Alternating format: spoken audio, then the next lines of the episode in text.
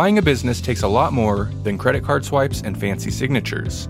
It would be a lot easier if it worked that way, but if buying a business was easy, everyone would do it. The financing of funds to complete a deal takes a lot of communication.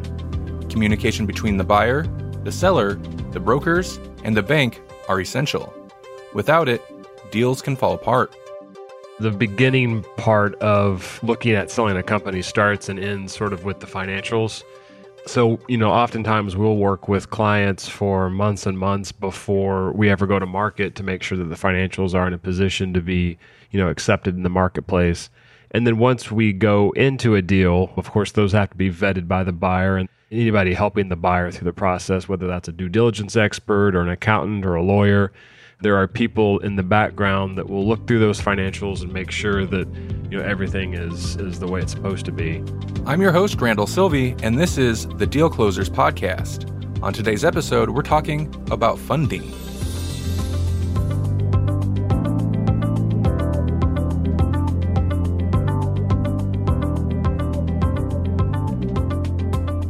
When it comes to buying a company, there are a lot of different ways to go about the purchase. More ways than you think. Jason and Ron from websiteclosers.com explain the different ways these deals are made. A lot of people don't realize, you know, how some of these deals get financed. We always uh, hear sort of a note of surprise from buyers who are looking at a company for say $3 million and assume they need to put 25, 30% down. And the truth is that the down payment really can be as little as 10%, sometimes 15%, depending on your qualifications as a buyer, you know, you know what your credit score looks like, you know what the business looks like that you're buying. But being able to, you know, buy a company for, you know, say 3 million dollars and only put $300,000 down, your ROI can be very quick especially for an e-commerce company where you're getting all this inventory as well in the deal you're potentially not buying inventory for a month or two and you can get that ROI. We've seen it as, as, as soon as four months, but certainly within a year. For the down payment made, you can potentially make all of your money back if things are set up properly.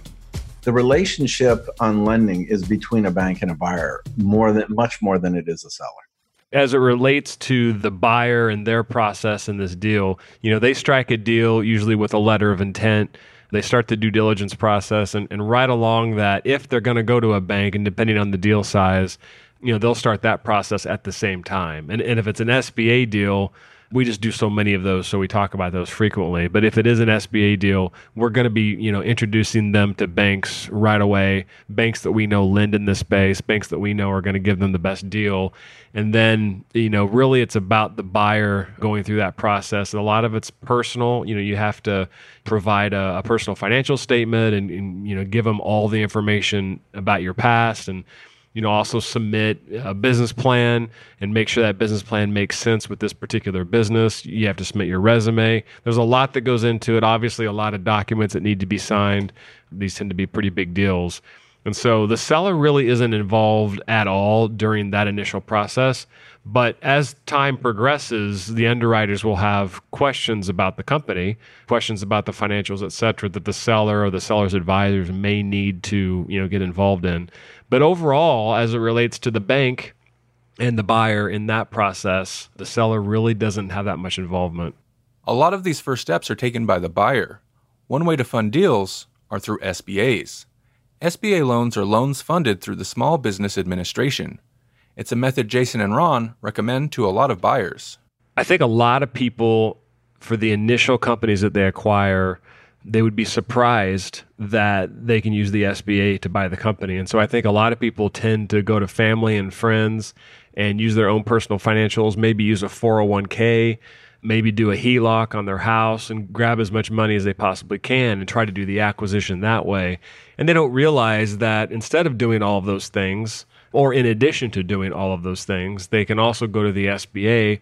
And, you know, this route is beautiful for deals under $5 million because you amortize it over 10 years. The interest rate is very nice, very favorable for the M&A space. And you've got this other set of eyes out there that's also doing an underwriting process with you alongside, especially if you're brand new to the process and you only need to put 10 to 15% down. You know, so if you thought you needed to put, you know, six or seven hundred thousand dollars down in a deal, and instead it's two hundred or three hundred, you know, that gives you a lot of extra cash in your bank account as float if something were to go wrong. Versus if you try to put all of your money into a deal and not have a whole lot left over, that's a risk profile. You know, that's that's when you start getting into trouble if things do go the wrong way, or if you know, a lot of reasons why people fail is because of taxes you know they don't properly allocate for taxes in their cash flow and they just get upside down and they can't afford them. And so you need to have buffer. You have significant buffer.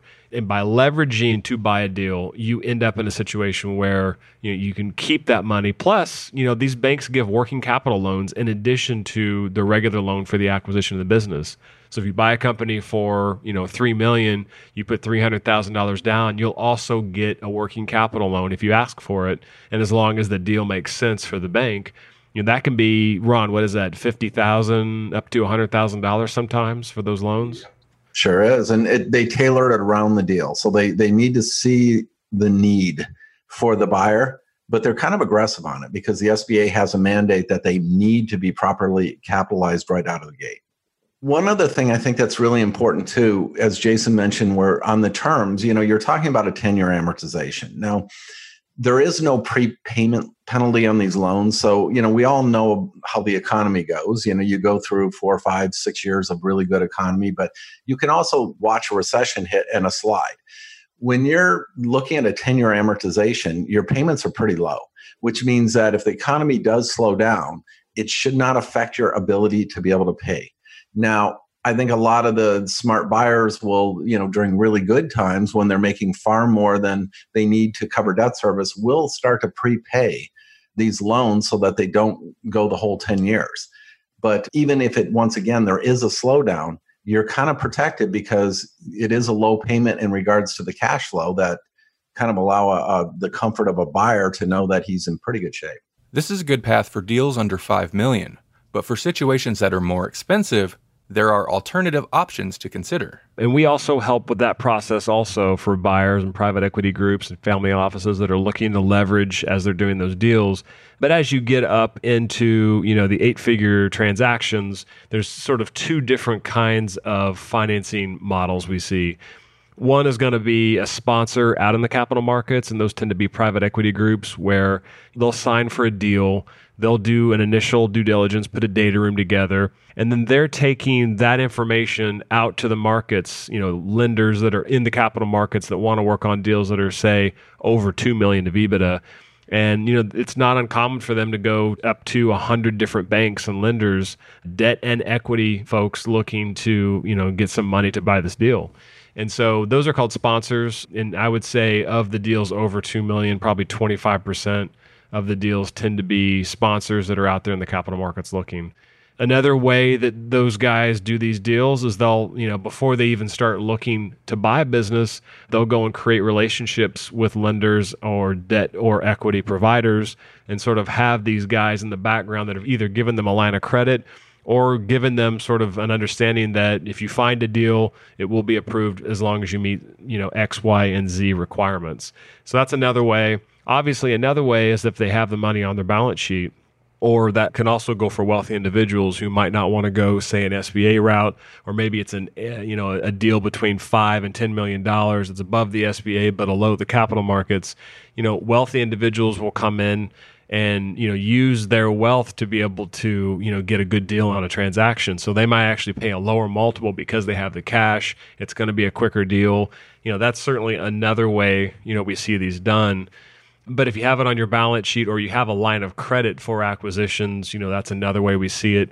You know, with the family offices, usually they have the money internal because that's money coming from wealthy families that are all sort of working together, whether it be one family or multiple families to go in and do a transaction. But even then, sometimes you'll see them try to leverage a little bit of that, you know, because obviously they want to use as much of other people's money as they can to do a transaction. So there's all different ways to fund these these deals, and it really kind of depends on the deal size.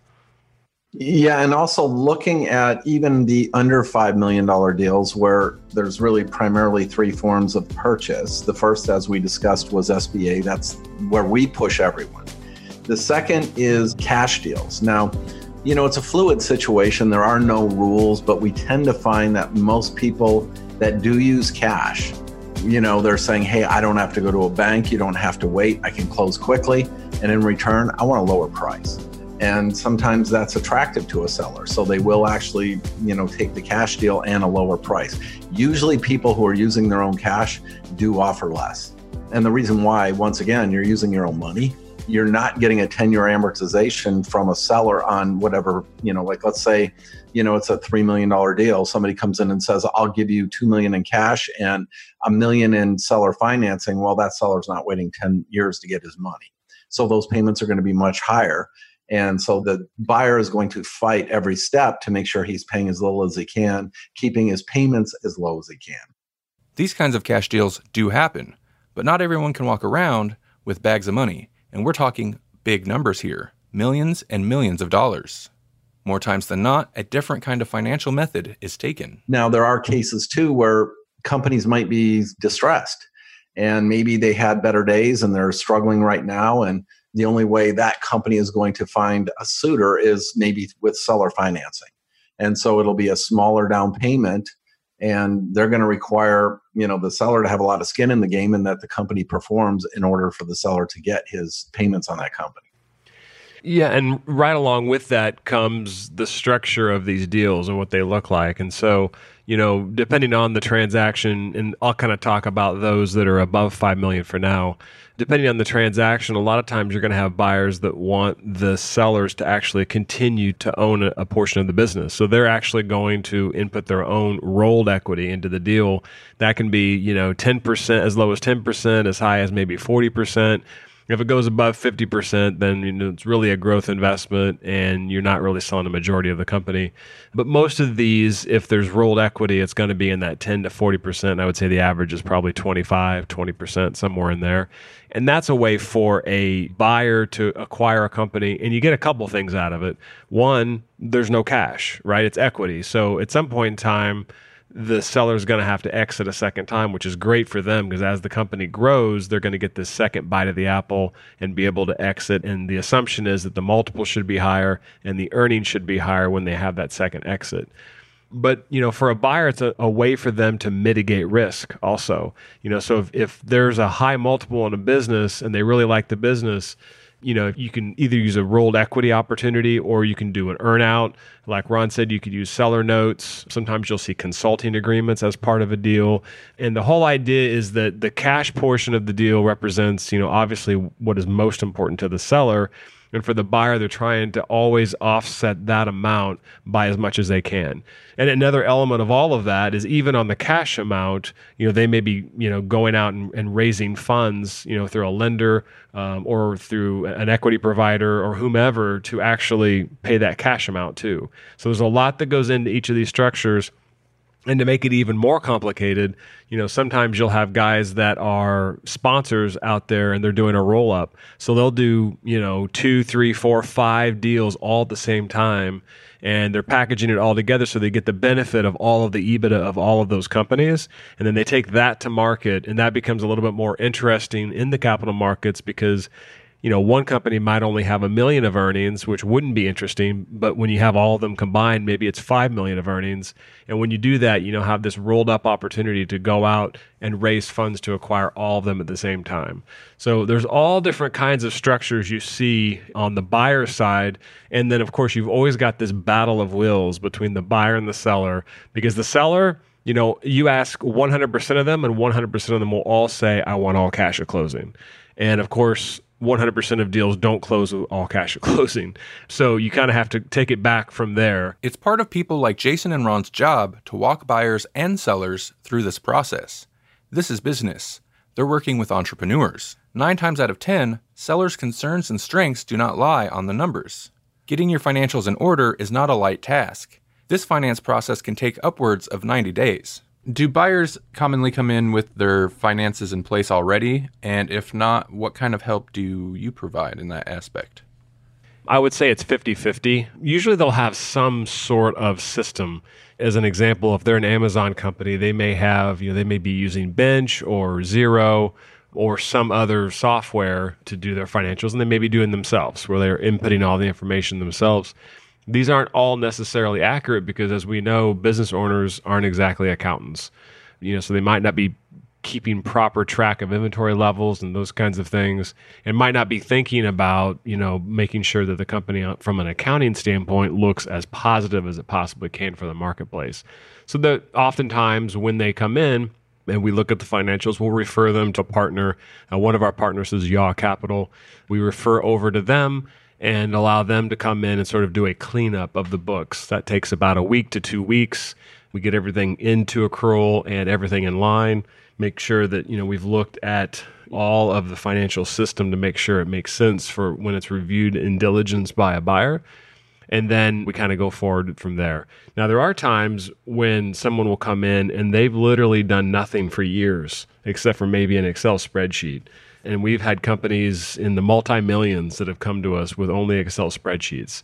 And, you know, from those perspectives, you know, you're talking about potentially millions of transactions that would have occurred in the back end that, you know, all need to be dealt with and put into a system. So that can take sometimes a month, month and a half, even two months to, you know, fully get those financials prepared for the marketplace. And so we kind of work with them throughout to get them ready. But there are others that you know from the very beginning they'll have an accountant or a cpa that's handling their financials on a monthly basis. They're also filing their tax returns. Their tax returns match their income statements and balance sheets so everything's all nice and fluid and comes to us.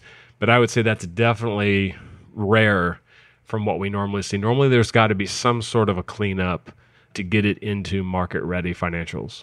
Okay that kind of ties into some of the questions about how sellers' expectations factor into the the funding methods chosen. When it comes to the sellers, a seller has one main goal how much cash can I get at closing? It's very rare that they're looking for anything other than that. Now, what's interesting on this the whole scenario is that most brokerages don't like to go down the road of SBA financing because it's hard. Most deals are turned down and they're turned down for a reason because they're packaged improperly. We know everything from A to Z that a bank is looking for, and I mean everything from how to craft a resume to how to you know fit the buyer with the company to how to best explain the finances. We don't just submit you know the information on a p&l we'll break it down with a flow chart showing a, a seller's discretionary earnings report. And so we make it as easy as possible every step of the way. So when a a seller is looking to sell, you know, he's looking for how much money can I get. Now, if you're looking at a buyer coming in and that buyer is going to put money down, you're going to be very lucky to get 50 or 60% down. When we go through a bank, we're going to get probably 85% down. That is a huge difference. So it's exciting to a seller knowing that most of his sales price is dropping into his pocket at the closing table.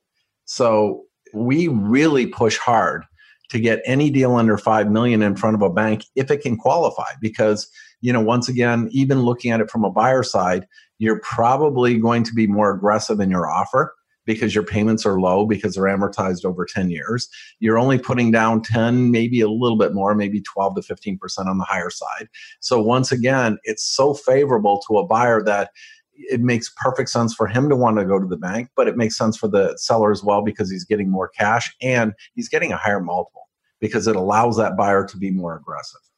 Yeah, and seller expectations are, you know, really a very important part of this whole thing. You know, we're talking about, you know, how to finance a deal, et cetera, but it all starts with those expectations. And we and, and a lot of other firms around the country were interviewed by the Wall Street Journal not too long ago, and you know they asked you what is the number one thing plaguing your company you know what's the hardest part about your m&a process and you know most people all said seller expectations and that's the case you know for whatever reasons you know whether it be networking meetings or looking online to see you know what the comps are when a seller comes to us, it would be odd for them not to have a very big number in their mind. Usually, we have to bring them down to you know reality. Now, we're the kind of firm that you know if we have a client and the deal is a good deal, we'll go to market at a much higher than market standard value for the company and give it a shot. You know, whether we're going after a strategic or, you know, it's a particular situation where we've got a very high growth company, we're, we're looking at projections, we'll still take those companies to market if that's what the client wants. But of course, with those kinds of high expectations, they come at a cost. And that is, you know, usually time. And in addition to time is structure. And that's what we're kind of talking about here is, you know, how are we going to structure these deals where the more aggressive we are when we go to market, the higher multiples we use at market, and the more projections we use, if we use a discounted cash flow model, et cetera, the more a buyer wants to mitigate that risk. And the way they're going to mitigate risk is by reducing the cash portion as much as they can and increasing the rolled equity, the earnouts, and the promissory notes so that they aren't putting all of their eggs in one basket at the very beginning. And also so that the seller still has you know their feet to the fire after closing to help be incentivized to you know move this along and continue to grow it after closing. So so that seller expectation piece kind of starts the whole discussion point and that will determine you know what that structure looks like during the closing process. But if someone comes to us and says, "Look, I just want to sell quickly. I want it to be at a reasonable multiple. I just kind of want out." those kinds of deals, first of all, you know, usually we'll push a client to be a little bit more aggressive, but those kinds of deals tend to be a little bit more favorable on the cash side, a little bit more favorable on what we call the guaranteed portion, which would be, you know, promissory notes that have a personal guarantee, cash, consulting agreements. These are things that are guaranteed to be paid out, uh, regardless of how the, the company does. Earnouts are based on performance, and then of course, rolled equities based on performance too, because your equities value is either going to rise or fall depending on how the company does after closing. There is no deal if the finances are not in order. When it comes to going to market, we know where these companies are going to land almost probably 95 plus percent of the time. We sell absolutely just, you know, hundreds of these companies. And so through experience, we have a pretty good feel. We understand this process so well, so in depth that we really have a flow chart, you know, of what happens per week you know every step of the way. For example with a bank deal you know we know that in the beginning we have to start due diligence simultaneously with the bank. Why? Because due diligence is going to take 2 to 4 weeks and the bank is going to take 2 to 4 weeks. Both of those processes are operating independently of each other. So we don't want somebody to say well as soon as i'm done with due diligence then we'll go talk to the bank because you just now pushed the closing back another month. And so I, I think it's really important you know to explain the process from beginning to end to both sides so that expectations can be met. And once the funding mechanism has been chosen you know we have every step of the way what has to happen next in order to get to the finish line according to the closing date that we've written into the asset purchase agreement. And it's important to understand that you have to hit that goal because it can be really counterproductive to a buyer when he says, okay, I'm making an offer, I get my offer accepted, and I'm going to close in 90 days. But if that buyer were to say, well, it only makes sense to me that I don't want to go to a bank until I'm sure that the due diligence is good, what's going to end up happening is it's going to roll past the 90 days in all likelihood. Well, we find this all of the time in our world.